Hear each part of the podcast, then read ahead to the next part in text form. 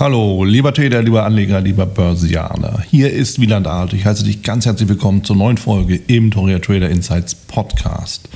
In dieser Folge habe ich Christoph Radecker mit im Gespräch. Christoph Radecker ist für den Ninja Trader in Europa zuständig.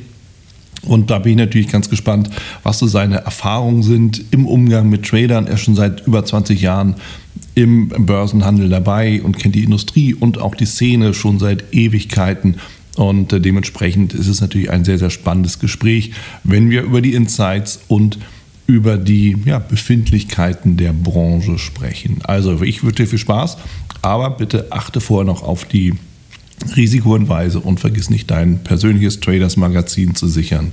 Alle Daten dazu weiter in den Show Notes. Und jetzt geht's los.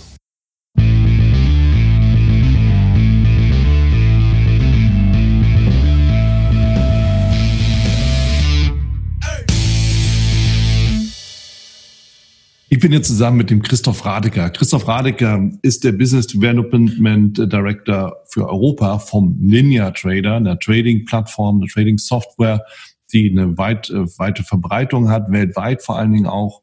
Und äh, Christoph hat schon ja eine ganze Menge gesehen im Business, in der Industrie, ist natürlich selber auch Trader. Und ich bin natürlich gespannt, lieber Christoph, was du alles so mitgebracht hast an Insights und an Insiderwissen vor allen Dingen auch. Und dementsprechend äh, freue ich mich auf unser Gespräch und willkommen. Ja, hi. Äh, freut mich. Äh, wir kennen uns ja schon länger. Wir haben schon einige Dinge auch miteinander gemacht und so ist ja. das immer auch, sage ich mal, eben gekommen. Ja, und mhm. ähm, ja, dachte mir, wir quatschen einfach mal und dann schauen wir mal, wo das Ganze hinführt, ob wir es überhaupt hernehmen können oder nicht. Ja. ja, wir sind jetzt ein bisschen off-topic, weil ist genau der Punkt. Wir hatten uns mal darüber unterhalten und du weißt, ja, Mensch, ihr habt irgendwie auch ganz viel gesehen, ganz viel kommen und gehen sehen und zwar auf Trader-Seite, aber auch auf irgendwie Industrieseite, Broker-Seite, Software-Seite und das finde ich natürlich spannend. Denn ähm, am Ende, wenn es um Trading geht, und wir uns wirklich so auch, indem wir mal so typische Messen oder so ähm, mit, mit den Leuten unterhalten, mit den Menschen unterhalten, dann geht's ja eher erstmal darum, ja Mensch, wo steht denn der DAX heute oder morgen und äh, wo könnte er zum Jahresende stehen und all diese ganzen Geschichten. Aber am Ende steckt ja ganz, ganz viel anderes noch dahinter und da, da drin, weil der DAX, der steigt ja nicht irgendwie aus, aus eigener Kraft heraus, sondern da gibt's ja ganz viele Händler, die natürlich über eine gewisse äh, Software handeln müssen. Da gibt es Finanzintermediäre, die das Ganze dann eben auch bedienen und eben auch durchrouten. Und da gibt es natürlich institutionelle, professionelle Trader, da gibt es aber auch naja, Privatanleger oder auch den sogenannten Retail-Trader, der eben auch eben mitmischt, mit dabei ist.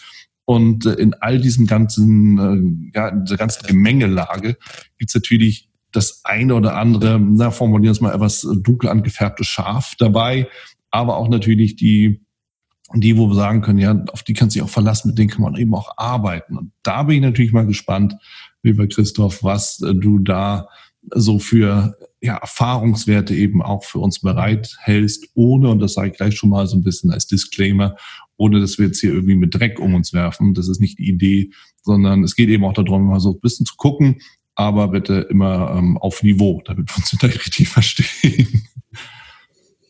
Bei mir, wie hat das angefangen? Ja? Also im Endeffekt äh, beschäftige ich mich mit Börse, seit ich wie gesagt, 18 bin. Ich bin jetzt, jetzt 40 jetzt im Januar. Mhm. Ähm, ich war Mitte, Ende 20, da war ich dann kurz bevor ich mit dem Studium fertig war, dann dachte ich mir, was mache ich jetzt? Ich liebe Trading, ich will eigentlich Trader, Trader sein, ja. habe aber das Geld nicht, mhm. um da komplett davon leben zu können. Also im Endeffekt so, das war der Status.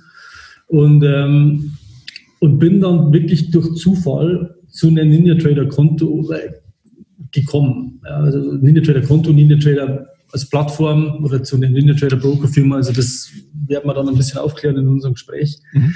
Im Grunde ist es so, es war wirklich ein reiner Zufall und ich, es war wirklich ein, so ein sogenanntes Add-on, so eine Erweiterung der Plattform. Also in dem Fall war es Ninja Trader, wie ich eigentlich zu dem Produkt kam.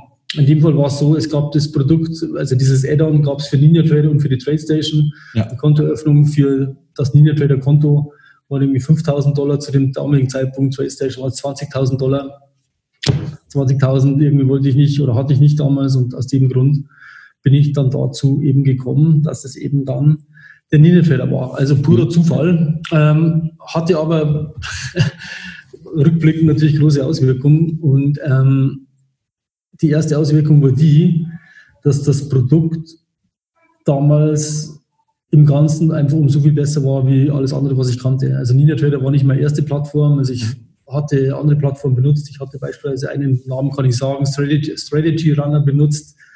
Ähm, das war eigentlich im Rückblick eine coole Plattform, die aber wirklich ein Problem hatte, wenn es um Datenqualität ging. Und ähm, durch Zufall eben war ich dann durch Glück wirklich am richtigen, äh, ja, bei, beim richtigen Produkt in dem Fall und ähm, dachte dann als im Endeffekt als Konsequenz, dass ich das Zeug, das Produkt eben herbringen, nach Europa bringen muss. Ja, also das war im Endeffekt dann die Idee. Also im Endeffekt war, war dann die Idee, okay, ich liebe Trading, ich finde das Produkt toll. Ja. ja. Ähm, und im Endeffekt ist es so, ich habe einen Mehrwert gesehen für den Kunden, weil der Kunde im Grunde dann einfach mit einer Handelsoberfläche arbeiten kann,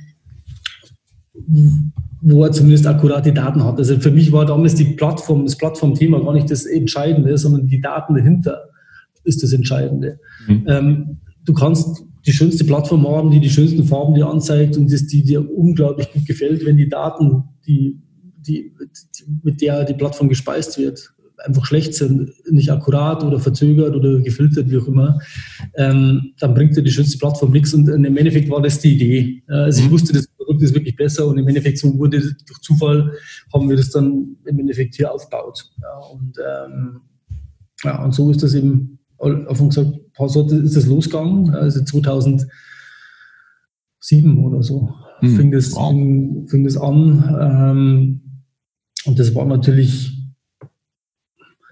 rückblickend, weiß ich nicht, also Wahnsinn, weil im Endeffekt die Tage waren extrem lang. Also wenn man im Börsenbereich ist, dann, dann weiß man, okay, die Eurex, die macht um 8 Uhr morgens auf äh, die Amis machen nicht vor 22 Uhr zu. Also da hatten wir zwei, drei Wochen während äh, dem Wechsel von Sommer- und Winterzeit, wo, sich da, wo man dann ein bisschen früher Feierabend hat. Aber ich, ich sag mal so, ich war keinen Tag vor zwölf im Bett. Mhm. Und ähm, weiß da wirklich von Kunde 1 weiß ich jeden Kunden noch. Also ich habe ehrlich gesagt heute mit einem Kunden telefoniert, der war 2011 Kunde, der war 2011 schon Kunde. Ähm, Wahnsinn. Ähm, Genau, also so ist es losgegangen. Ja, ja, und ja. ähm, habe da natürlich viel gesehen, viel schöne Dinge, mhm. aber natürlich wirklich einige wirklich wilde Dinge. Ja. ähm, beispielsweise, also wie gesagt, dazu vielleicht später mehr, aber wie gesagt, ich habe da schon viel erlebt. Mhm. Ähm, und im Grunde, worum es worüber wir am Anfang gesprochen haben, wir möchten ein bisschen so, einen Marktüberblick geben, wir möchten ein bisschen so Marktteilnehmer quatschen, was es gibt, Forex, CFDs, Futures, Aktien. Ja. Äh, spezieller mit dem Hintergrund, sagen wir, dass natürlich jetzt steuerlich natürlich sich in Deutschland natürlich auch einiges tut, was mhm. da vielleicht Sinn sinnhaftiger ist, vielleicht auch nicht. Und ähm, ja, so fing es an. Also wie gesagt, 2007 fing es an und im Endeffekt haben wir jetzt eben Ende 2020, habt da auch eben viel gelernt, hab, es hat sich einiges getan, habe da auch einige Produkte natürlich für mich auch entwickelt. Vielleicht kann ich da später noch ein bisschen drüber reden. Klar. Genau, das ist im Endeffekt jetzt so, würde ich zusammenfassen. Ja. Das ist jetzt 2007. Ja, wow. Ist schon auf jeden Fall eine lange Zeitspanne. Und du hast eben einen Punkt genannt, auf den ich direkt schon mal zu sprechen kommen will, nämlich Thema Daten und Datenqualität. Weil tatsächlich ist schon so, wir haben ja heutzutage im Endeffekt einen allumfassenden Zugang zu Daten in allen möglichen Arten und Weisen. Ja, ob es jetzt die Gratis-Plattform ist, die ich von meinem CFD und Forex Broker bekomme, die, äh, die letztendlich ja auch die allermeisten halt kennen, können wir mal ganz klar sagen. Das, das ist zum Beispiel dann der MetaTrader, der dann eben mit, mit Forex und CFD-Daten vom Broker gespeist wird. Oder ob es dann auf der Internetplattform ne, eine dieser ganzen Finanzplattformen etwas ist, wo wir uns dann eben einfach ja, ähm, Datenfeeds anschauen können, die von verschiedenen Banken oder Direktbanken dann angeboten werden oder von Emittenten auch mit angeboten werden und so weiter und so fort.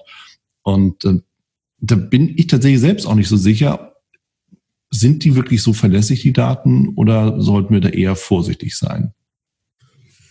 Ja gut, also im Grunde ist es so, dass man wirklich unterscheiden muss äh, zwischen dem, was wirklich kostenfrei zugänglich ist und dem, was, was wirklich Geld kostet. Also Daten ist ein spannendes Thema. Daten sind auch wirklich zum Teil schweineteuer. Mhm. Und das Ganze, jeder hat da irgendwo einen Einstiegspunkt. Ja. Und im Grunde in Deutschland gibt es meines Erachtens zwei Zugänge, wie die meisten Leute anfangen, oder vielleicht sogar drei. Entweder A, der Sparplan, B, mhm. Hebenzertifikate, Optionsscheine, was eine Riesenlobby hat, ja, und mhm. C ist es Forex CFD.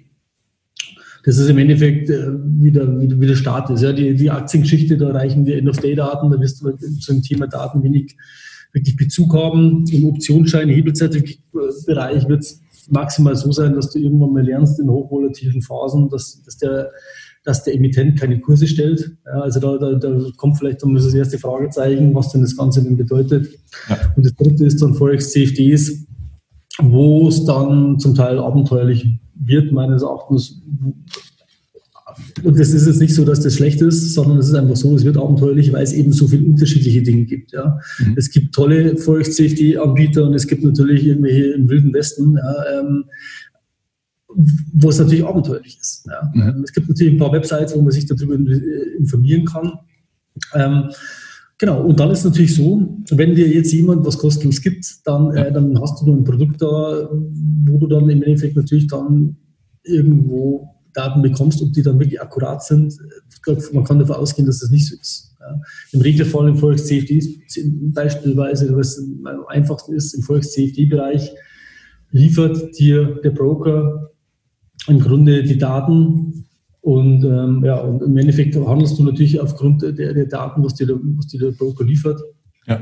Und ähm, ja, entsprechend, sage ich mal, äh, bist du dem Ganzen dann natürlich irgendwo ausgeliefert, sage ich mal. Ja, weil du eben im Endeffekt dann einen subjektiven Eindruck hast. Also mhm. im Volksbereich ist, also nehmen wir mal den CFD, der CFD sagen wir, soll ja idealerweise den irgendeinen Index so gut wie möglich abbilden. Zum Beispiel, und, ja.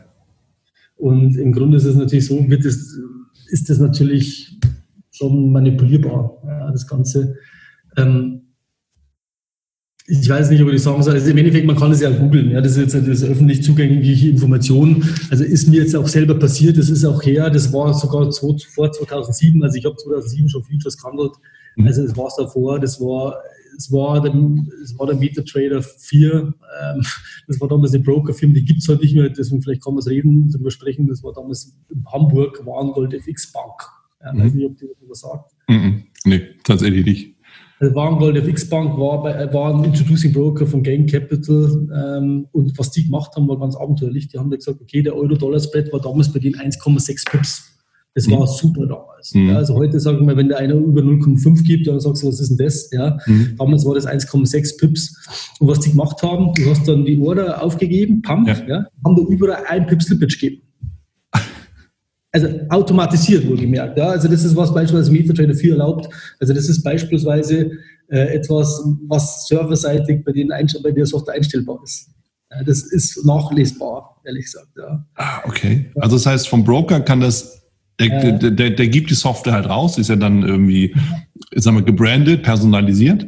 Genau. Und dann kann man das einstellen, wenn man das will. Also wohlgemerkt, wenn man das, das will. Das war, ja. Also ich muss wirklich sagen, es war irre. Ja, also das war, ja. also das war wirklich irre, weil wie gesagt, im Endeffekt, ich habe damals, ich war damals nervlich, äh, auf alle Fälle noch äh, sehr resilient. Ja. Mhm. Und äh, ich habe damals immer so eins, zwei Lot gehandelt, also Standardlot, also so 100.000, 200.000 Euro Dollar. Mhm. Und im Endeffekt ist es ja so, bei jedem Trade, den du machst, ich sage jetzt einfach mit einem Standardlot, bist du dann schon bei 10 Dollar weit mehr noch im Minus, weil du einen Slippage kriegst. Ja? Also statt ja. 1, das, und dasselbe auch noch mit dem Rausgehen. Hm. Also, also wie gesagt, ist völlig irre. Und im Endeffekt, das weiß ich noch, ich habe damals irgendwie 10 Trades gemacht, waren irgendwie 200 Dollar an mehr Gebühren und habe das Konto wieder zugemacht. Also das war bei so einem Konto, das hatte ich keine drei Tage, weil ich meine, einmal kann Zufall sein, dreimal kann Zufall sein, dass man sich versieht. Ja? ja. Du, siehst das, du siehst jetzt irgendeinen Preis, mhm. aber die 1,20000, ja, mhm. äh, und auf einmal kriegst du halt einen Pip schlechter und du denkst dir, was war denn das? Und du denkst dir halt, nachdem du zehnmal das bemerkt hast, ja, ja. irgendwann langst du halt. Also ich war damals auf jeden Fall schon äh, erfahren genug, äh, dass ich das bemerkt habe, offen gesagt. Also wirklich abenteuerlich. Und das ist natürlich, jetzt sagen wir, wenn die Software das erlaubt, mhm. ähm, dann ist natürlich klar, wenn du jetzt irgendwie auf irgendeiner Bahamas-Insel einen Broker hast, äh, da, dann kannst du nicht so sicher sein, dass das wirklich funktioniert. Ja? Das Ganze ist natürlich weit besser geworden, das Ganze ist technisch ausgefeilter worden. Es gibt mittlerweile Bridges wie Goldeye oder, oder ähm, habe Namen vergessen, One Zero ist eine, die sind, das sind so Tech-Firmen, die zumeist in Amerika sitzen, die tatsächlich es ermöglichen, dass du im MetaTrader auch eine gute Liquidity und eine faire Brokerage-Anbindung bekommst. Ja, es mhm. gibt es Firmen wie Darwinex, die die Volks-CFDs machen, wie LMAX, die sind alle in London, sind super. Ja. Mhm. Aber wie gesagt, im Generellen, da kommt, da kommt die her. Das ist im Grunde, das hört sich vielleicht blöd, blöd an, aber es ist eine Russenbude ja, und, die, und entsprechend das kriegst halt. Ja. Ist so. Mhm. Wobei das Instrument ist ja nicht dafür zuständig, was äh, derjenige dann auch macht, der es anwendet. Ja, das ist natürlich auch immer so die, die gleiche oder das gleiche Thema. Aber ja, eine, eine Software, die so designt ist, dass sie Möglichkeiten bietet, wenn jemand sie nutzen möchte, spricht natürlich auch entsprechend an. Ne? Ich formuliere es mal etwas diplomatisch. Ist, im, im, Grunde ist es halt einfach so, ich habe ich hab all die Jahre so eine gewisse Hassliebe dazu. Mhm. Im Endeffekt ist es so, ich bin froh, dass es gibt, weil es natürlich extrem viele Leute in den Markt schwemmt. Ja. Auf der anderen Seite sagen wir, mag ich es nicht, weil ich natürlich auch genau weiß, dass im Endeffekt, wie gesagt, jetzt mittlerweile sehen wir die Statistiken bei den europäisch regulierten Firmen, dass 70, 80 Prozent der Leute verbrennen halt ihr Geld, weil sie sich überhebeln und einfach nicht wissen, was sie tun. Mhm. Ähm, das ist vielleicht auch eine Zahl, dass wir uns vielleicht ein bisschen über die Zahlen unterhalten, wie, wie es denn zustande kommt, dass wirklich so viele Leute Geld verlieren. Ja, ja wieso? Also ich habe eine Theorie, das hängt was viel mit dem eigenen Management zusammen, du sagst es schon, Hebel zu groß, also Positionsmanagement, Risikomanagement. Aber wie siehst du das? Es ist definitiv nur der Hebel. Also es ist ganz interessant. Ähm, also ich, ich erkenne mich da ja zum Teil selber wieder. Ich bin ja auch nicht fehlbar, äh, unfehlbar, sondern mhm. es ist einfach so, ähm, es ist, der Hebel ist das, was die Konten killt. Ja. Und, ähm, und es ist ja logisch. Wie gesagt, der Mensch, sage ich mal, ist einfach irgendwie doch, dadurch, dass wir einfach Emotionen haben, reicht einfach mit diesem hohen Hebel nur eine Fehlentscheidung, damit, dass du dein Konto killst. Ja? Und ähm, also daher ist, also bin ich mir sicher, dass der Hebel ist. Ja? Und im Endeffekt Firmen, die eben diese hohen Hebel anbieten, rechnen natürlich auch damit, dass die Kunden das Geld verlieren. Mhm. Ja. Also im Forex-CFD-Bereich also gibt es so, so sogenanntes A&B-Booking, ja, und im Endeffekt ist es so, dass halt viele Broker wirklich jetzt nicht gegen die Kunden arbeiten. Das ist falsch. Die wetten halt einfach drauf, dass der Kunde oder dass 70, 80 Prozent der Kunden Geld verlieren. Das ist die einfache Sache dahinter, ja. Mhm. Und dann sagen die halt natürlich, okay, du kriegst jetzt hier diesen Bonus, weil sie wissen, dass das Geld im Endeffekt da bleibt. Das ist ja. ja, wie im Casino. Ja. Das, ist, äh, sagen wir, das ist im Endeffekt schon wie ein bisschen wie Las Vegas. Und wir haben jetzt hier, sagen wir, speziell die letzten Monate oder Jahre, vielleicht die letzten zwei, drei Jahre, sehen wir so, so diese, äh, finde ich, so, so Wucherungen irgendwo. Ja.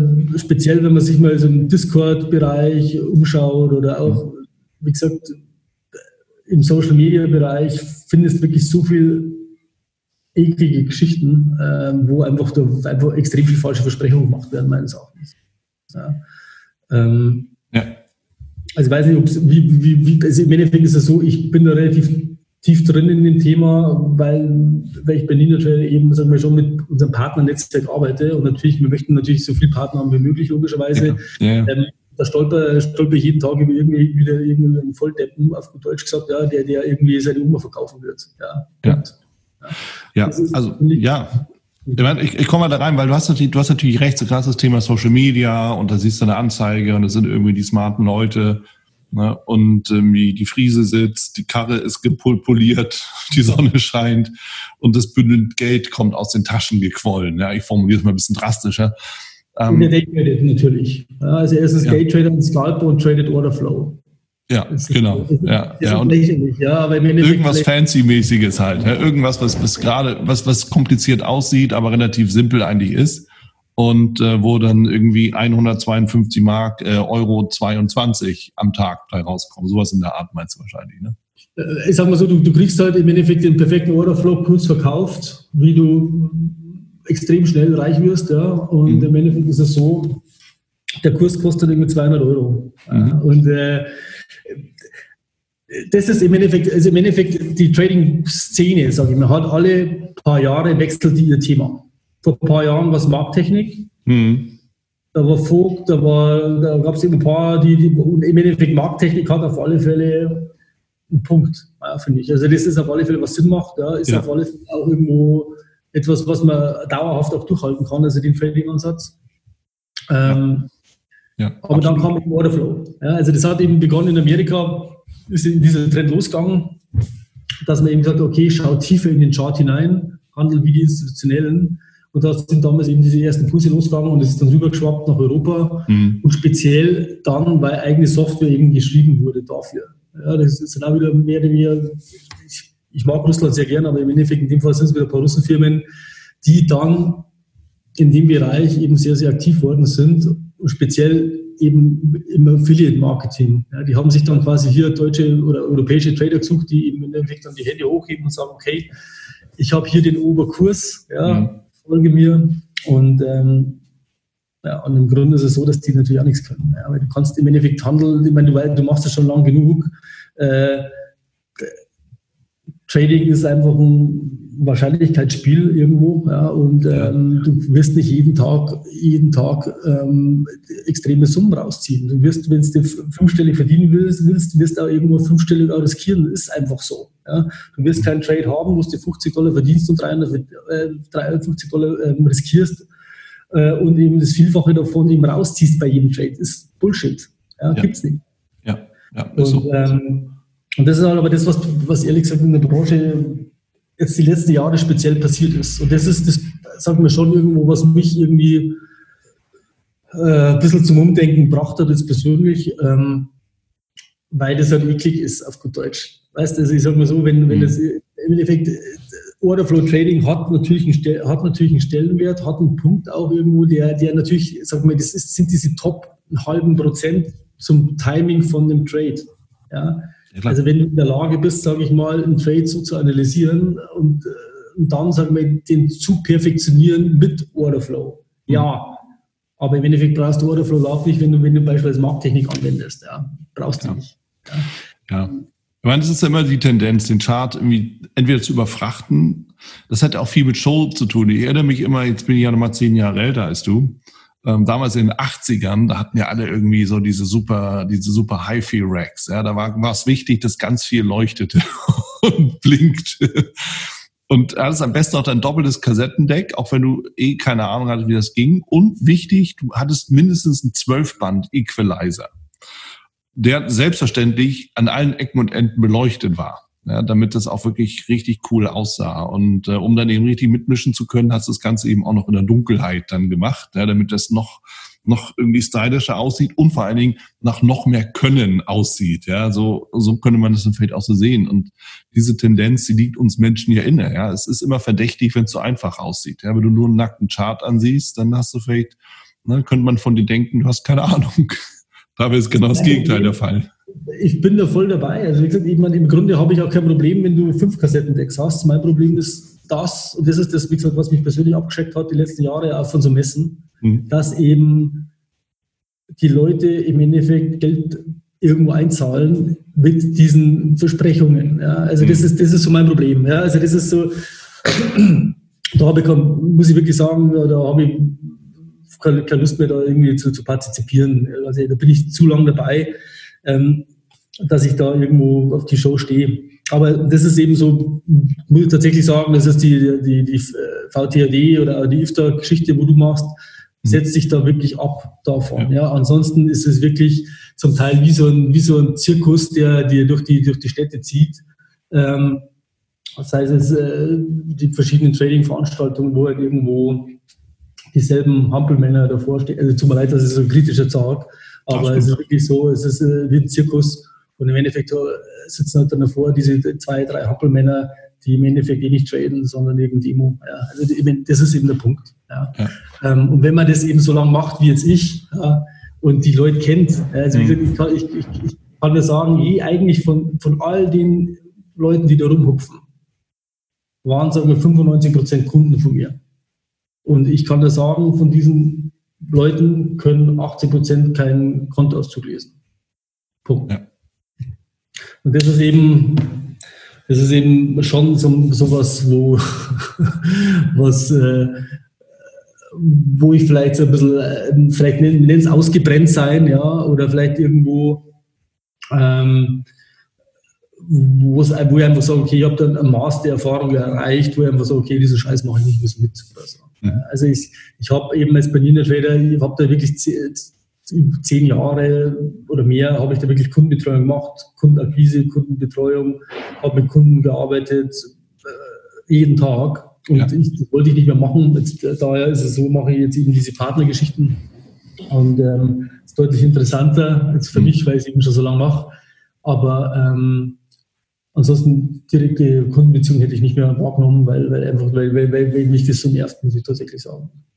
Ja, also es, es ist nachvollziehbar, weil natürlich, du sprichst es an, VTRD, IFTA, ähm, die Ausbildung, das ist einfach essentiell. Und das hat natürlich viel damit zu tun. Und du hast gesagt, Markttechnik beruht natürlich auf der DAO-Theorie. Das hat ja alles Hand und Fuß aus dem Sinne, weil es ja gewachsen ist. Sämtliche Themen haben ja Hand und Fuß, weil sie gewachsen sind. Die Frage ist halt einfach, kann ich wirklich das anwenden, weil ich es verstehe? Und warum verstehe ich es? Einfach weil ich es immer wieder angewendet habe, weil ich es eben wirklich durchdrungen habe. Ja? Also warum habe ich Bücher geschrieben? Weil ich meine Gedanken geordnet habe dabei. Das ist einfach der Punkt. Ja, so und dazu brauchst du auch Zeit und Erfahrung und das muss ja eben alles auch wachsen.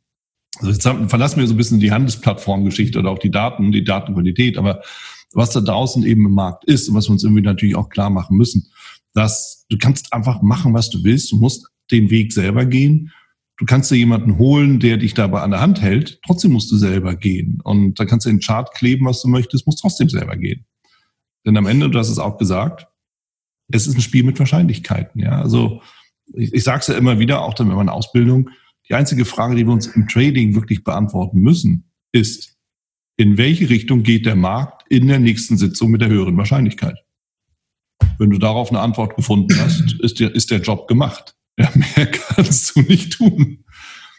Im Grunde ist es so, klar, ich meine, welchen Ansatz, den du, nutzt, den du nutzt, ist egal. Das, was ich da sicher sagen kann, was nicht funktioniert, ist das, ich kenne keinen Händler, der einen DAX Future profitabel handelt auf Dauer. Mhm. Ich habe in all den Jahren keinen kennengelernt. oder sagen wir so, ich kenne keinen Daytrader, der den FDAX profitabel handelt.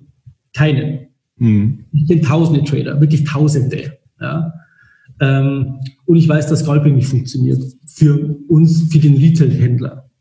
Wenn du Profi bist, ja, ist das toll, ist das geil, ohne Frage, ja, aber FDAX funktioniert nicht, Scalping funktioniert nicht. Und jetzt sage ich, und dann sagen wir, fällt in dieser ganzen Education-Industrie schon 70 Prozent weg. Ja. ja. Aber warum ähm, funktioniert denn Scalping nicht aus deiner Erfahrung? Ja. Gut, also im Endeffekt sind wir Deutschen ein spezieller ist der Deutsche da speziell. Sag mal, der Deutsche handelt im Endeffekt, man kann es auch bei diesen CFD-Statistiken, vielleicht wenn du bildest das mit ein, in diese, wenn du ähm, vielleicht verlinkt hast. Im Grunde ist es so, der deutsche Trader handelt zwei Märkte, DAX und DAO. Ein bisschen mhm. Euro-Dollar. Mhm. Logischerweise handelt der DAX, weil, weil DAX mit DAX aufwächst äh, wächst irgendwo und handelt DAO und äh, weil er weil Dow Jones kennt. Also ja. Zwei Märkte, die sind nicht wirklich liquide, DAO geht ein bisschen, geht einigermaßen. Äh, DAX ist nicht liquide, DAX ist ein ist ein Witz. Ja. Es ist so, der DAX ist im Endeffekt von, von Instis mehr oder weniger dominiert und der Hampel hat ein paar kleine Trader in der, in der Mitte. Ähm, als wenn du so einen Markt hast wie ein DAX, wie ein DAX Future, mhm. Dann ist es so, dann hat der einen Punktwert von, äh, von 25 äh, Euro, ja. einen Tickwert von 12,50. Gut. 20 Punkte brauchst du, bist du bei 500 Euro, tut richtig weh. Und dann bist du aber noch, sagen wir mal, in einer ganz kleinen Granularität. Also du hast ein kleines, kleines Zeitintervall. Wir reden jetzt hier nur von, nicht vom 15 Minuten Chart, 15 oder 60 Stunden, äh, 60 Minuten Chart, bist du nicht. Du bist wirklich wahrscheinlich im 2, 1, 2 Minuten Bereich.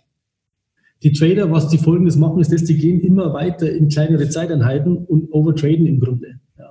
Hm. Und dann ist es so, macht es halt im Endeffekt, es funktioniert, die Traden dann machen dann 20 Trades am Tag und plus, 20 Trades plus. Und im Endeffekt, ähm, ja, ist dann so, dass im Grunde ähm, ja, die, die, großen Moves, die tatsächlichen Moves, die, die Ausbrüche, die großen, nehmen die nicht mit. Ja, die, die verhakeln sich in kleinen Zeitintervallen.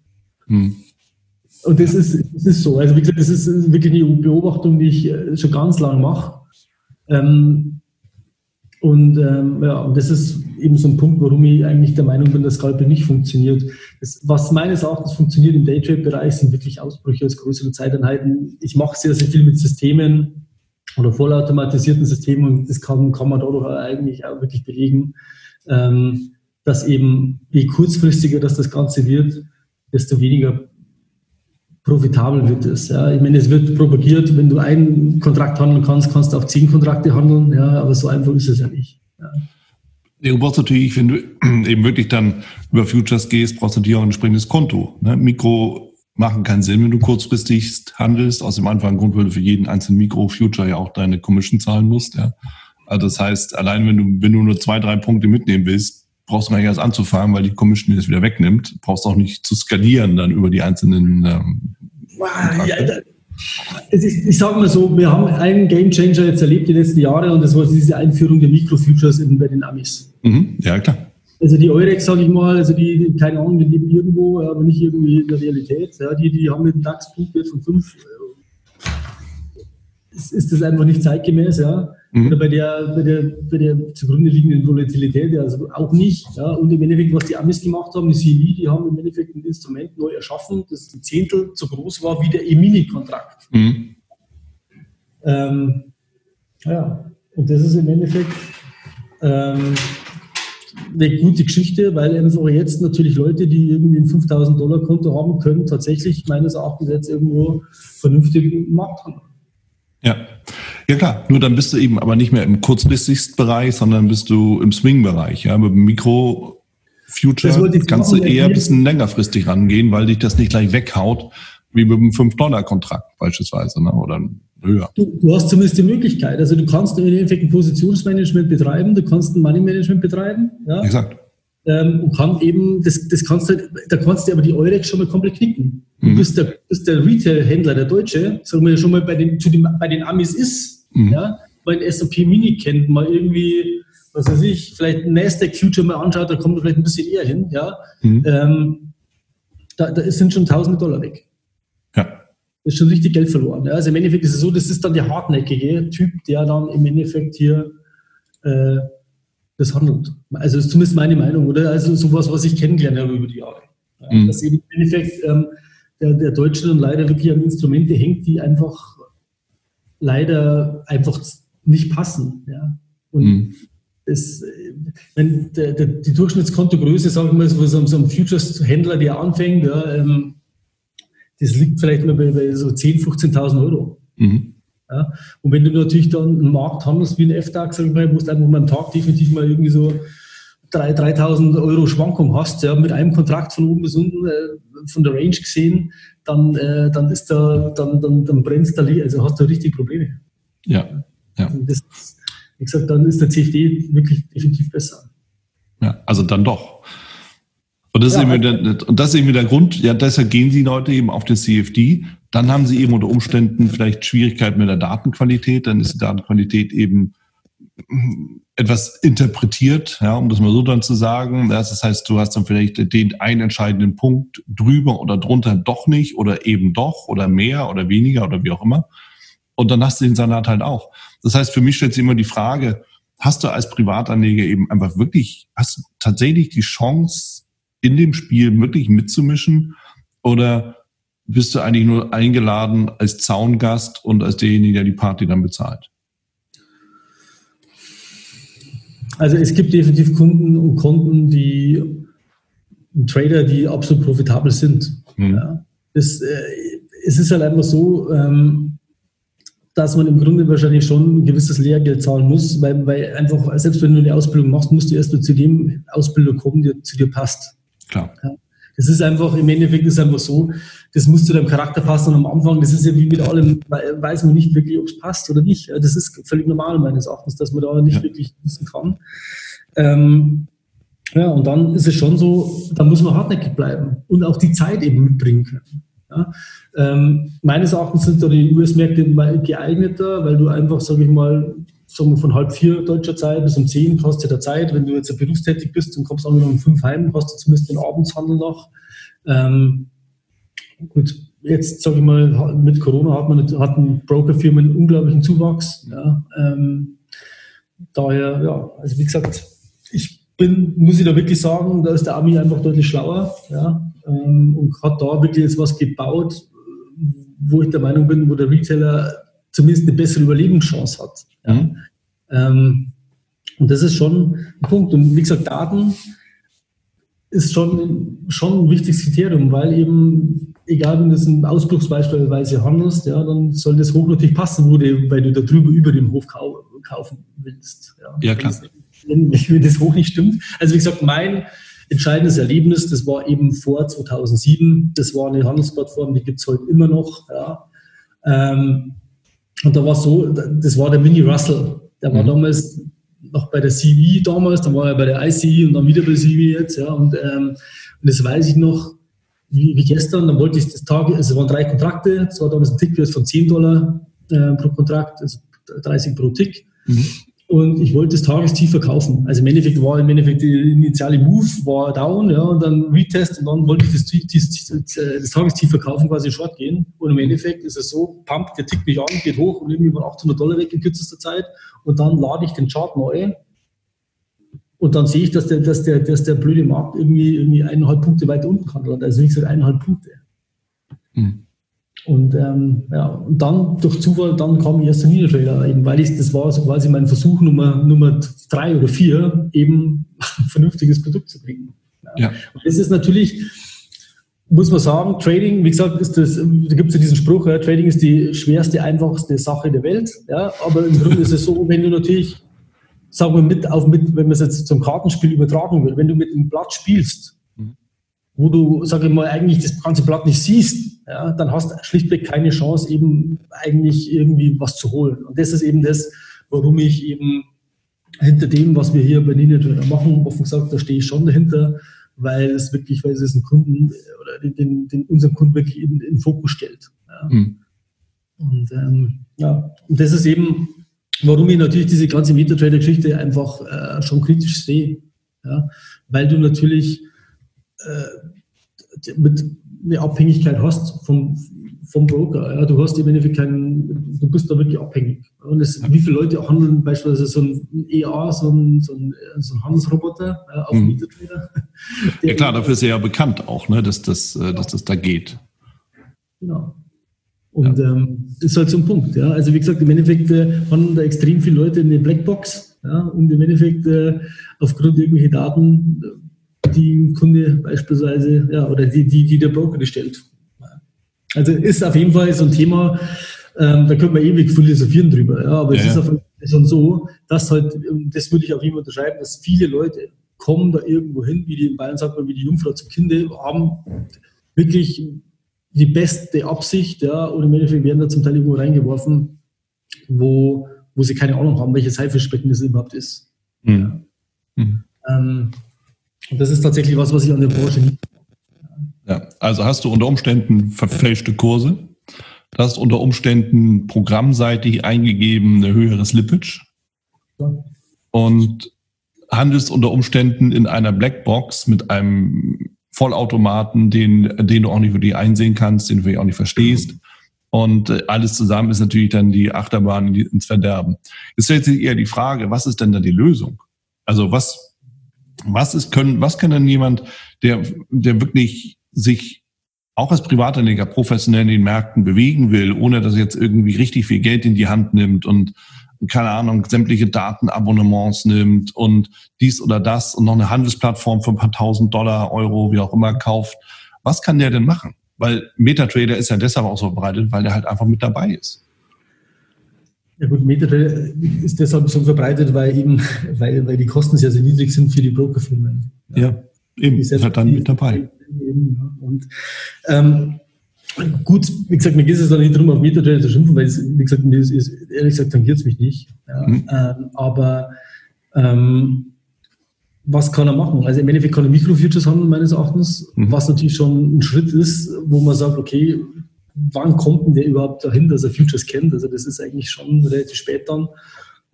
Und dann ist es so, dann wird er mit Sicherheit im, im Swing-Bereich was machen und dann soll er idealerweise Aktien handeln, idealerweise US-Aktien. Ja. Auf Swing-Basis. Ja, aber im Endeffekt ist es so, da gibt es meines Erachtens zwei wirkliche Gründe, die dafür sprechen. Das ist einerseits A, US-Aktien haben Volumen. Also das Handelsvolumen der US-Aktien ist einfach ein Vielfaches höher wie jetzt die, die der, der, deutschen oder der Aktien. Also das ist kein Vergleich. Und die, die mhm. Kostenstruktur natürlich. Mhm. Ja. Mhm. Wenn du, keine Ahnung, also ich bin in dem Fall bei CapTrader jetzt hier als Kunde, da, da zahlst du einfach mal 4 Euro oder wie immer für eine US-Transaktion. US mhm. Ja gut, wenn du zum, zum, zum, zum den Haus- und Hofbroker gehst oder zum Firmen, dann zahlst du einfach schon mal das drei, vier, fünffache wahrscheinlich. Ja, und im, Deutsch, im deutschsprachigen Raum wahrscheinlich deutlich noch mehr. Mhm. Also zumindest ist es, ist, sind US-Aktien wirklich so von, von der Kostenseite auf alle Fälle äh, Place to be. Also das sind die zwei Wege. Ähm, die große Frage, die sich eben stellt, ist schon, ähm, wie profitabel denn Daytrading tatsächlich ist. Ja, mhm. also, weil ich sage mal so, man muss einfach mal sagen, es gibt natürlich, ich meine, deine Strategie, deine Expander-Strategie, sagen wir, die versucht, extremer der Märkte zu erkennen. Also du wirst aktiv, sagen wir, wenn ein Markt extrem überkauft ist oder extrem überverkauft, dann sind das Momente, wo du sagst, okay, dann nehme ich mir ein Stückchen mit. Genau, genau. Ja. Oder sagen wir so, da, da siehst du für dich das interessante Chance-Risiko-Verhältnis. Gut der normale Retail-Trader, der, der handelt aber wahrscheinlich in der Mitte. Ja. Der, ist genau in der Mitte und äh, handelt dann halt links und her, äh, links und rechts und äh, verbrennt sich das, das sein Geld oft leider. Ja. Ähm, also ich bin, bin, ich bin ein Riesenfan von, äh, von Systemen. Mhm. Also ich glaube tatsächlich wirklich an den automatisierten Handel. Ich glaube daran, dass wenn ich was backtesten kann, historisch mich überzeugen kann, dass es zumindest historisch funktioniert hat. In ja. Zukunft zumindest kann ja keiner schauen. Ja. Aber da, wenn ich historisch überzeugt bin, dann habe ich zumindest ein besseres Gefühl, in, anstatt dass ich mich meine Nerven ruiniere, auf Deutsch. Ja. Ähm, und da ist es tatsächlich aber auch so, dass ich eher den Leuten zu, zu, zu, zu Swing Trading raten würde, ehrlich gesagt. Ja. Ich meine, das, was du jetzt ansprichst, eher automatisiert und Zahlen mit Backtesting, das ist ja alles ganz gut und schön. Und dann sehe ich, das, das, wer träumt bitte nicht davon, einfach die, die Kiste anzumachen, auf den Knopf zu drücken und dann mach mal. Und ich trinke jetzt einen Kaffee. Und mhm. am Abend komme ich wieder und das Geld ist verdient. Ja, also mal ganz ehrlich, mehr geht ja wohl gar nicht. Ja, und dann kann ich ja noch mal hebeln und skalieren, weil dann ist das Geld eh verdient und jemand anders hat hier schon die Arbeit gemacht. Und dann tappen wir genau die gleiche Falle, in die alle anderen ja auch schon gehen. Ja, überspitzt gesagt. Mir ist schon klar, worauf du hinaus willst. Und ja, wir können natürlich daran forschen, aber, und das ist, da bin ich fest von überzeugt, am Ende ist automatisierte Handel auch nicht das, wo wir sagen, da können wir die ganze Arbeit abgeben, oder? Oder wie meinst du das? Also ich sage mal so, das ist eine Aussage, die würde ich definitiv unterschreiben. Ich sage mal so, der, ähm, der 90 Prozent der Leute wären definitiv besser dran, ein durchschnittliches System zu handeln, als weil sie selber handeln. Mhm. Hundertprozentig. Mhm. Hat einfach einen Grund, ähm, weil du einfach durch einen systematischen Ansatz zumindest wisst, du, du, weißt zumindest, wann du die Reißleine ziehen kannst oder musst. Sag mal, das kannst du davor definieren, weil du historische mhm. Daten hast. Mhm. Oder ähm, das kannst du, sag mal, im, äh, das kannst du nicht machen, wenn du wenn du äh, einfach diskretionär handelst. Ja. Also ich kann dir sagen, den besten Kunden in Deutschland, den wir haben, der wohnt jetzt auch in Bayern, der wohnt gar nicht mehr so weg wie, äh, weit weg von mir. Mhm. Ja. Das ist ein Händler, der hat bei der, bei der Hypovereinsbank hat er gelernt, handelt Aktien, Futures kreuz quer und das ist ja schon seit 2010 ein Kunde von uns. Und äh, der zieht wirklich 100.000 im Jahr raus. Ja. Mhm. Ähm, aber da ist es so, da darfst du auf keine, da darfst du wirklich, sag ich mal, jetzt auf das Konto bezogen darfst du nicht auf irgendein Money Management schauen. Mhm. Der Typ hat einfach Kohle, ja, und das ist einfach so, jetzt machen wir jetzt mal ein Beispiel, ja, der hat 50.000 oben, da kann schon mal sein, dass der irgendwie 25.000 unter Wasser ist bei einer Swing-Position. Mhm. Dann würde mal jeder sagen, Hilfe, ich will da bloß äh, schnell weg hier. Mhm. Aber das ist, im Endeffekt, das ist tatsächlich ein Teil, was einen diskretionären Trader ausmacht, dass der haargenau weiß, ob er recht hat oder nicht, mal ganz doof gesagt. Ja? ja. Dass er weiß, er muss nachlegen ja, oder nicht. Er kann aggressiv sein oder muss vorsichtig sein. Das zeichnet einen guten Trader aus. Mhm. Das, sind die Top 3%. Das stimmt. Ja, und das ist auch schwer. Das, ja. ja. ist unglaublich schwer. Ja. ja. selbst der hat Phasen, wo er sagt, puh, da wusste ich jetzt selber nicht genau. Also ich kann mich erinnern, das war dann 2011 oder was war auf jeden Fall Sommer, eine Sommerbase auf alle Fälle in den Märkten. Also ich weiß nicht mehr genau, was 11 oder 13, keine Ahnung, weiß nicht mehr. Ähm, und da war es auf alle Fälle so, war er selber, habe ich ihn getroffen und dann hat er gesagt, ja, war selber so, dass er da selber sehr angespannt war, mal eine mhm. Zeit lang. Das mhm. ist, ein, ist witzig, ja. Der hat fünf Kinder und zu dem Zeitpunkt war es so, da war die älteste war 18 oder 19 mhm. und die, der, das kleinste Kind war im Kindergarten. Und der war daheim im Wohnzimmer mit ein paar Monitoren. War cool. War witzig zu sehen. Ja. Ja, ich meine, das ist natürlich für dich eine Ausnahme, weiß ich, ja, mit Sicherheit ist eine Ausnahme in der Summe dann, ne, klar. Aber dass wir mal unter Wasser sind, ist immer auch das, ist ja ein Rechenspiel, ja, dass wir im Endeffekt, du sagst, bis 25.000 unter Wasser, wenn du nur 50 hast, ist es ein Problem. Wenn du 500.000 hast, ist eine andere Geschichte, ja. Und das ist einfach genau der Punkt. Und bei der Mio, okay, wenn du aber sagst, ich krieg im, im Jahr 100.000 raus, bist aber 25.000 unter Wasser, dann hört sich das schon wieder gar nicht so toll an unter, unter dem Aspekt. Das recht, wenn du schon 50 vorne warst. So, so habe ich das jetzt zumindest rausgehört. Mhm. Aber am Ende, das sind ja alles Rechenspiele und auch Gedankenspiele.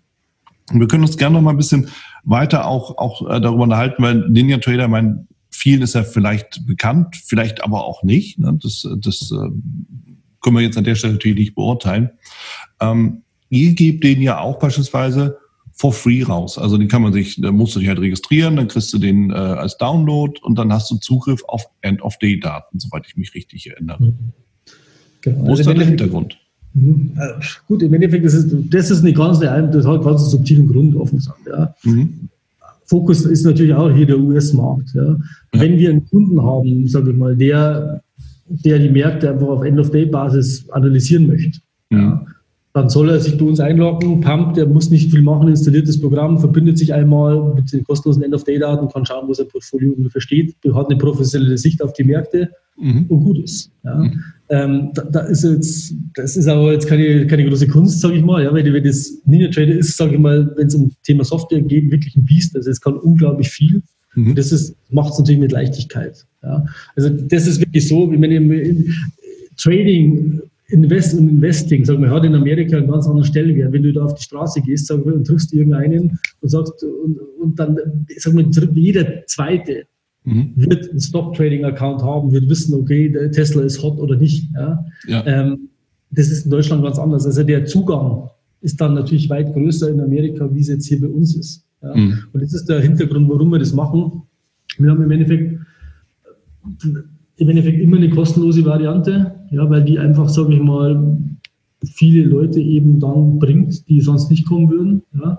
Und dann ja. haben wir natürlich eine sogenannte Lifetime-Variante und eine, eine Miet-Variante, die dann eben Leute brauchen und mögen, die eben aktiver sind an den Märkten. Hm. So, und das heißt, dann kann ich ja im Endeffekt auch auf meine Intraday-Daten äh, zurückgreifen und dann eben das entsprechende Datenabonnement machen wie ich das ja letzten Endes auch bei, bei allen anderen Plattformen und Anbietern und Brokern ja auch dann letztendlich machen kann. Wenn es über Futures geht, aber auch dann logischerweise dann die, die Aktienbörsen selbst. Ne? Genau.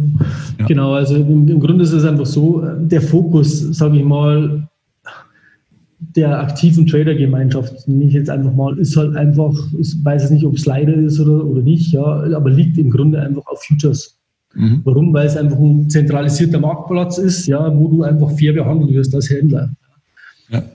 Ähm, und weil es günstig ist und du hohen Hebel hast. Das sind diese Punkte. Ja. Mhm. Du hast wenig Kapital, du hast hohen Hebel. Du hast, nee, du bist, das ist die Besonderheit am Future eigentlich, dass du einfach dieselben Rechte und Pflichten hast wie ein Hedgefonds oder so. Ja. ja. Du, du hast denselben Markt, hast das Ganze vielleicht mit einem Kontrakt und nicht mit 100, aber ansonsten, sage ich mal, hast du keine Nachteile. Mhm. Ja, du siehst das gleiche Bild wie ein Hedgefonds, du, du, du, du, du schwimmst im gleichen Fahrwasser wie, das, wie der Hedgefonds und äh, du bist im Endeffekt ja auch nicht mit dem Abbild, mit dem Derivat dann mit dabei. Wobei Future ist ja doch irgendwie schon eins, aber das ist noch eine andere Geschichte. Ja, ähm, aber du, du bist halt an einem und derselben, an einer derselben Quelle unterwegs. Ja. Das ist natürlich dann schon ein Unterschied. Klar, und im Endeffekt ist es natürlich so, ähm, dass du dass du zumindest, wenn es um die Preisfindung geht, mhm. kannst du sicher sein, sag mal, wenn der Datenanbieter, also dein Datenlieferant jetzt äh, keinen Murks macht, ja, mhm. dass du tatsächlich, sag mal, einen fairen Kurs bekommst.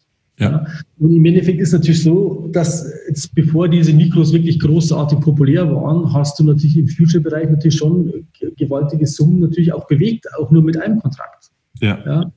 Ähm, also das, und dann ist natürlich schon so, dass im Endeffekt das natürlich eine gewisse Sicherheit hat, aber im Endeffekt bekommst du da als Privater natürlich einen professionellen Marktzugang. Und ähm, der Aktienhandel leider, glaube ich, oder der, der aktive Aktienhandel, der wird erst jetzt in den nächsten Jahren wirklich mehr und mehr kommen, glaube ich. Also erstmal wegen der Steuergeschichte, ja, aber auch, glaube ich, weil einfach die Leute sich mehr und mehr einfach damit auseinandersetzen werden. Hm. Welche, was siehst du denn so eigentlich mit dem ganzen Steuerthema? Ab 2021, ne, da geht's ja dann irgendwie schon los, zumindest in der Diskussion. Ich glaube, jetzt kann man nur noch nicht mehr nur 10, sondern 20.000 abschreiben oder einfach gegenrechnen, was aber am Ende vielleicht für viele auch nicht wirklich so attraktiv ist. Also, wo siehst du denn da die Lösung? Das sind diese 20.000 oder 10.000, sind es 20.000 im Endeffekt, wenn du ein aktiver Trader bist und wirklich Size handelst, ja, ja. hast du den zwei Tag voll. Ja, klar. Also das hört sich jetzt blöd an, aber du hast in zwei Tagen ist das, ist das Thema durch. Ja, also ja. im Endeffekt, was die, was die Leute wirklich machen, die Geld verdienen, äh, und im Size bewegen, die machen eine Firma, die hatten wahrscheinlich davor schon eine Firma. Hm. Ja. Und sagen wir so, und der Retailer, da weiß ich jetzt nicht, hier haben wir natürlich Gedanken darüber gemacht, aber ich glaube schon, dass der die Möglichkeit jetzt noch hat, mit den Microfutures eben durchaus irgendwo die zu handeln. Ja. Also wenn man, also man sagt, okay, es gibt 250, 260 Handelstage im Jahr, mhm. ja, äh, dann brechen wir jetzt einfach mal diese 100 Dollar runter, die am Tag verliert durch den Euro-Dollar-Kurs, ja, da sind wir so bei, da kommen wir schon ungefähr so hin, sag ich mhm. mal. Ja, dann hat er irgendwie ein paar Tage keine Zeit. Also das ist, das, das ist schon was, was irgendwo funktionieren wird, glaube ich. Ähm, aber ansonsten ist es natürlich eine Farce. Also meiner Meinung nach. Es ist eine Farce, dass irgendeiner, also wie gesagt, ich meine, der Scholz, der, der, der mit gerade eine unverschämte Summe an Geld verdient, ähm, sowas so pusht und sagen, okay. Ja. ja. Also ist einfach schon so ein Punkt, wo ich für mich sage, wo ich irgendwo ein bisschen am Glauben verliere. Ja? Weil ich sage mal, für mich ist Börse sag mal, ähm, schon irgendwie Freiheit, ist irgendwie ein Punkt, wo ich sage, ich kann investieren in was ich will mit meinem Geld, das ich ja schon zigfach versteuert habe. Mhm. Und jetzt sage ich mal, werden Verluste anders gehandhabt wie Gewinne ja, es ist schwierig. Also, wie gesagt, ich wohne ja in Österreich, sage ich mal. Also, ich wohne in, in Süddeutschland. Ah, okay. Grenze. Ja. Ähm, hab, bin zwar jetzt noch in Deutschland gemeldet, aber hab, wohne eigentlich auch mit drüben. Ich wohne da drüben. Mhm. Keine Ahnung. Also ja. ich, ich, ich finde es halt sehr frustrierend, dass irgendwo äh, die politische, politische Klasse so weit weg ist, irgendwo vom normalen Bürger. Warum, sage ich mal, wird das eingeführt? Weil da wird keiner irgendwo, es ist eigentlich nur, wenn du Geld verdient hast, oder aktiv bist, wirst du bestraft, meines Erachtens. Mhm. Ja, gut, das ist natürlich, du bist so sehr nah an der Ideologie dann dran, ja, und ähm, da scheiden sich dann eh die Geister, ne, müssen wir auch mal ganz klar sagen. Im Endeffekt ist es so, wenn ein Optionsschein und ein Hebelzertifikat, was meines Erachtens ja ausgeschlossen ist. Ja, ja, ist aber es eine Option anders gehandhabt wird wie ein Optionsschein und ein Hebelzertifikat, dann muss man ganz ehrlich, also da, da, da brauche ich gar nicht anfangen zu überlegen, dann ist das die Frechheit schlechthin. Mhm. Da kann ich sagen, die Bank hat die Lobby, die dürfen die Leute weiterhin bescheißen mit den Optionsscheinen und Nebelzertifikaten, aber der direkte Marktzugang, der wird anders gehandhabt und der wird anders besteuert. Im Endeffekt ja. kann man einen Strich ziehen und sagen, okay, danke. Äh, Weiß Bescheid. Wäre, wäre, wäre. Ja. Normalerweise, wenn, wenn, wenn man könnte, müsste man aufstehen und gehen. Ja. Am Ende ist es ja genau das, ja, das, was du sagst. Die einen haben eine Lobby und die anderen eben nicht. Und dann hast du eben Entscheider, die sich nicht so informiert haben und die auch keine Ahnung von der Materie haben und die treffen dann halt Entscheidungen nach hm, Gutdünken oder nach Wohlfühlfaktor oder keine Ahnung. Oder was dann eben heißt, hey, Zertifikat hat halt keine Nachschusspflicht, aber die Kohle ist ja trotzdem weg, ja. So. Der Scholz, ich meine, das war ja, ich glaube, irgendwann im Sommer, meine, der, das war diese Aussage, er ist irgendwie unter der, unter der Mittelschicht, wo er mit seiner Frau 30.000 Euro im Monat verdient. Ja. Mhm. Ähm, und der macht quasi die Gesetzgebung dann darüber in der Art und Weise, dass er eben das Originalinstrument schlecht besteuert für den Bürger und das Bankenprodukt, ja, äh, wo die Bank Geld verdient, das wird dann quasi steuerlich besser behandelt. Das ist irre. irre.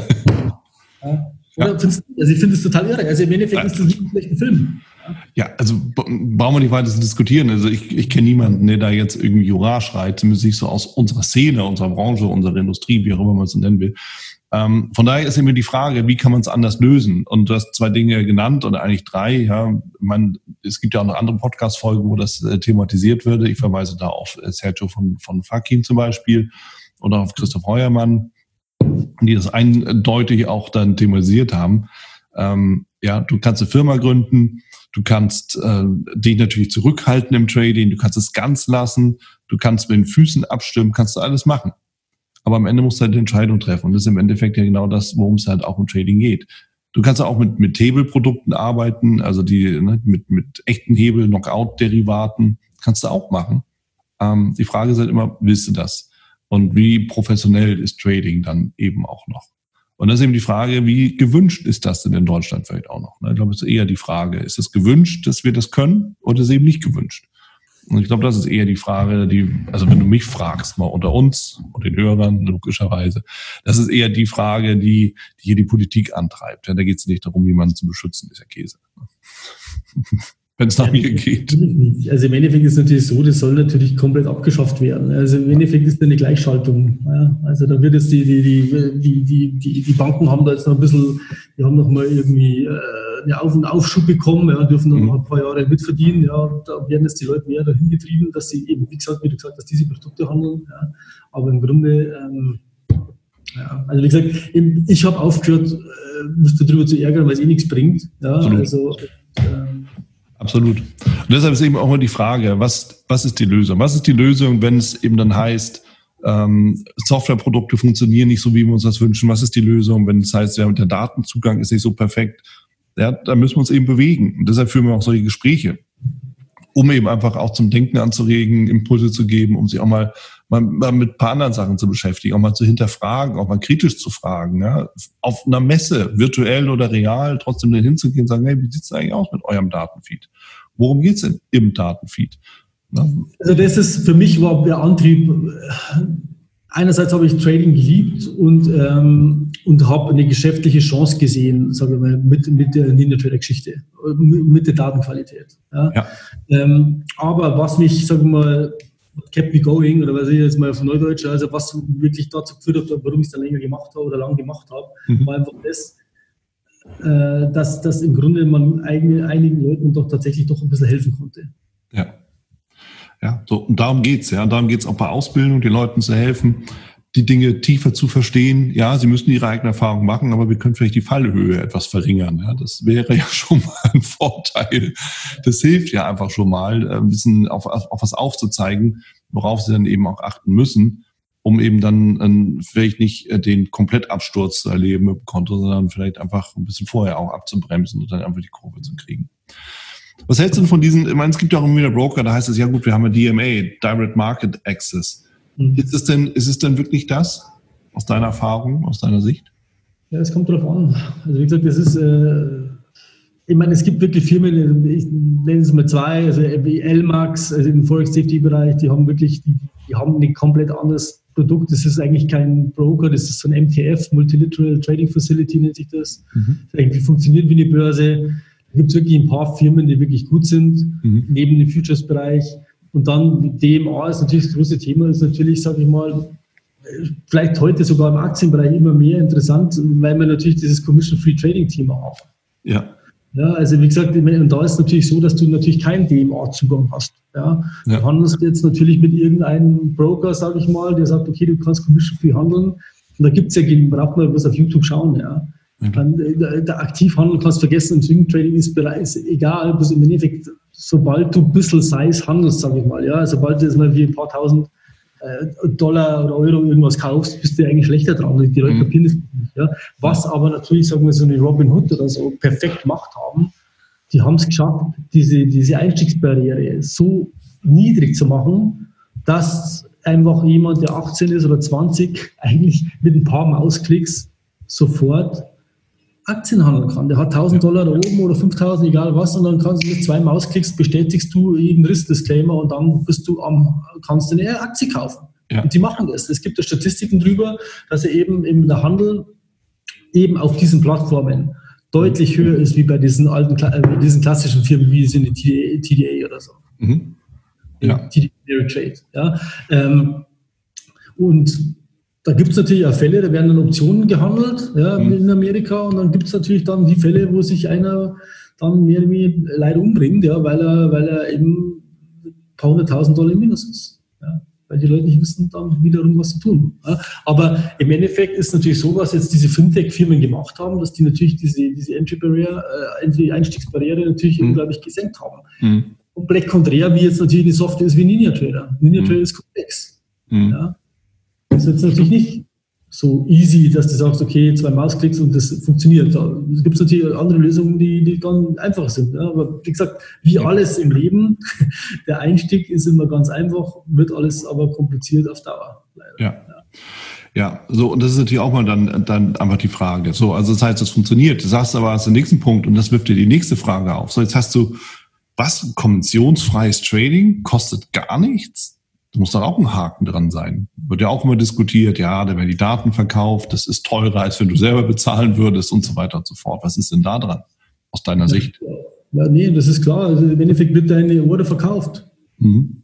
Klar, also im Endeffekt ist es so und da wird Geld verdienen. Also da gibt es, wie gesagt, diese einfachsten Beispiele. Äh, sind ja Vergleiche zwischen ähm, zwischen der, sagen wir, der normalen Order, wo du einfach einen Trade platzierst, ja, sagen, mhm. du kaufst eine Apple oder wie immer, ja, oder kaufst auf jeden Fall, sagen wir, irgendeine Aktie, die, ist, die, die einfach hoch Handelsvolumen hat, ja, mhm. und dann, die eben dann abgegeben wird an den, den Market Maker oder was. Ja. ja. Und da ist, da ist ganz, also da gab es ja zig Tests, ja, also man braucht es ja gerade mal auf YouTube schauen, wo einfach das Ganze dann einfach deutlich teurer ist. Und, und das wird den normalen Typen nicht davon abhalten, das Ganze zu nutzen, weil er meint, der Staat, das ist perfekt mhm. für uns Deutsche mhm. und das ist einfach. Ja, du ja, hast alles mit da, meistens in der App. Ja. Also im Grunde ist es ja Wahnsinn. Ja. Du bist mhm. in der App, also hast du keine Ahnung, wo denn die, eigentlich die Tiefs waren, dass du Stopp setzt, wie immer. Ja. Du kannst eigentlich nur investieren, mhm. aber die Leute sind ja deutlich aktiver. Also im Endeffekt äh, sind sie extrem aktiv auf einer Plattform, die dir eigentlich die Information dafür nicht gibt. Ja. Du kaufst noch deine Orders, also quasi an, an, an dem, äh, die, die, Firma verkauft deine Orders für, für Geld also, darüber finanziert sie sich. Mhm. Ja. ja. klar. Also sprich, du bekommst noch schlechtere Ausführungen. Das ist wunderbar. Ja. ja. Ja, so. Also da, damit ist die Gebühr ja bezahlt. Ja, das ist von die kommissionsfrei. Das die Leute nicht. Ich habe mir einmal einen Fall gehabt, mit, das war ein potenzieller Kunde, ist dann keiner geworden, mhm. äh, wo dann einfach dann die Aussage, wo ich gesagt habe, hey, unser Produkt kostet Geld, ja, wenn, du, wenn du diese zusätzlichen Features nutzen möchtest. Aber glaub mir, ich habe den damals, ich habe es eigentlich gut gemeint, ich habe gesagt, glaub, wenn, du, wenn irgendwas umsonst ist, dann wirst du die Rechnung auf irgendeine andere Art und Weise zahlen. Ja. er hat es also, mit Sicherheit gezahlt, die Rechnung, aber unsere Software hat er auf jeden Fall nicht bezahlt.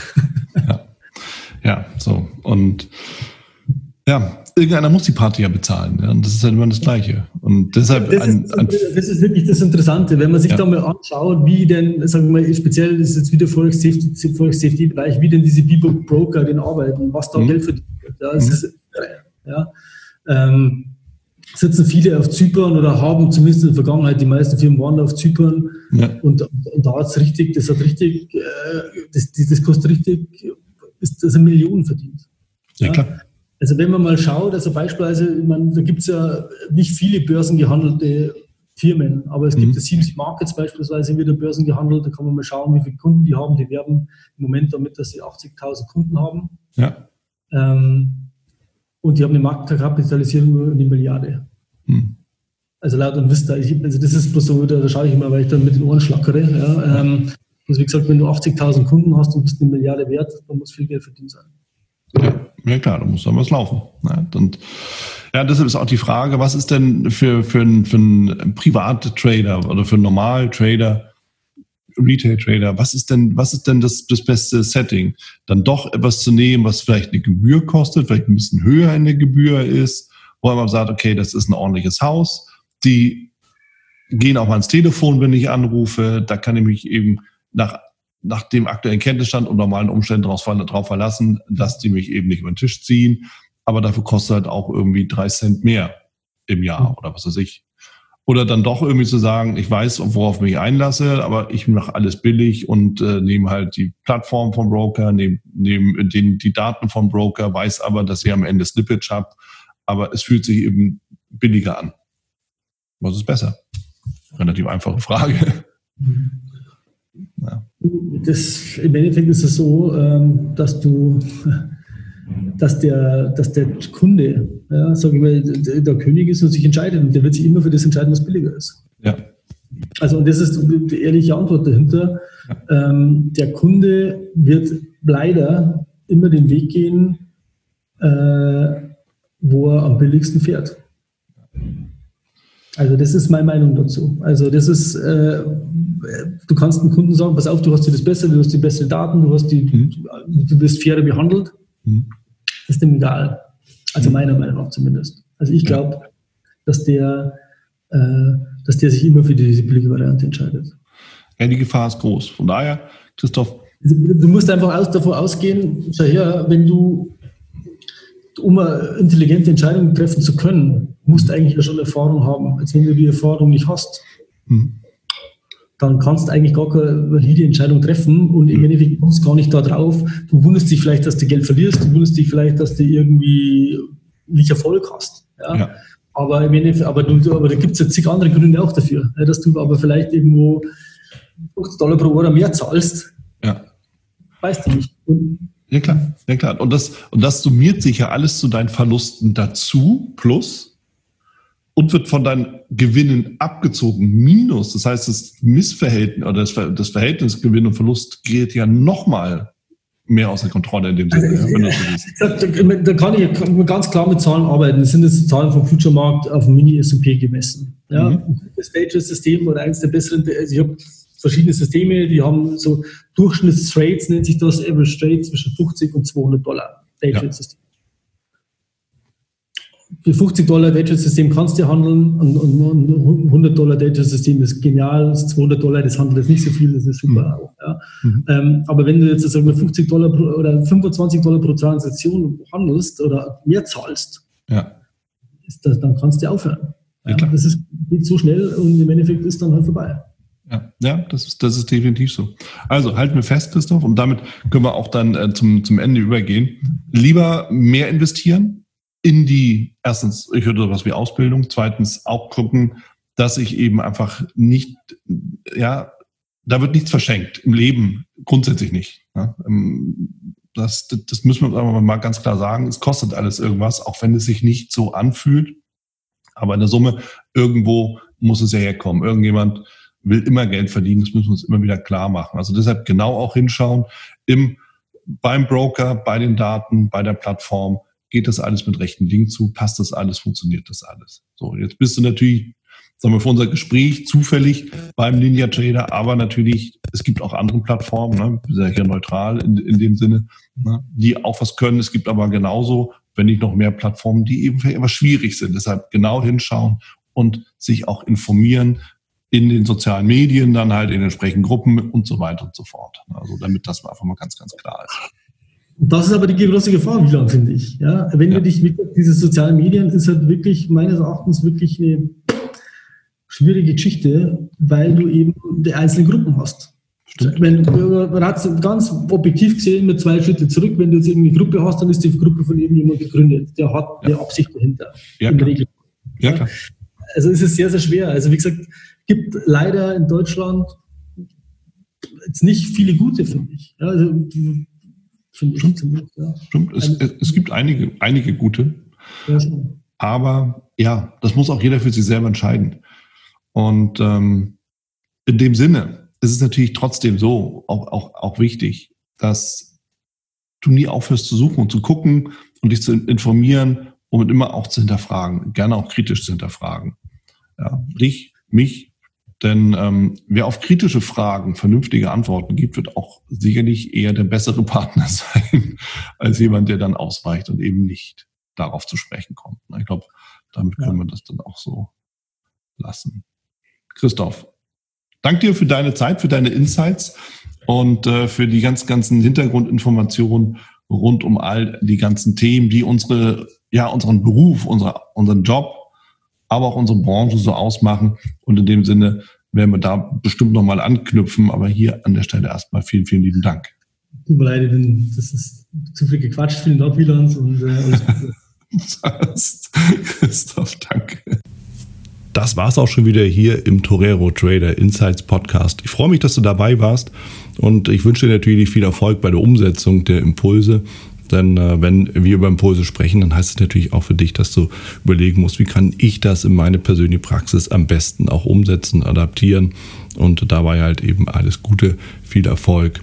Wenn dir der Podcast gefällt, dann teile ihn auf jeden Fall mit deinen Freunden, Bekannten und all denen, von denen du weißt, dass sie sich für Börsenhandel und Trading interessieren. Hinterlass mir gerne auch eine Bewertung oder schick mir eine E-Mail, wenn du mit mir in Kontakt treten möchtest. Folge mir auf Facebook und vergiss nicht den Newsletter zu abonnieren, der Torero Trader School, um eben immer auf dem aktuellen Stand der Dinge zu sein, was Veranstaltungen, Ausbildung, Schulung, Vorträge oder auch neue Artikel angeht.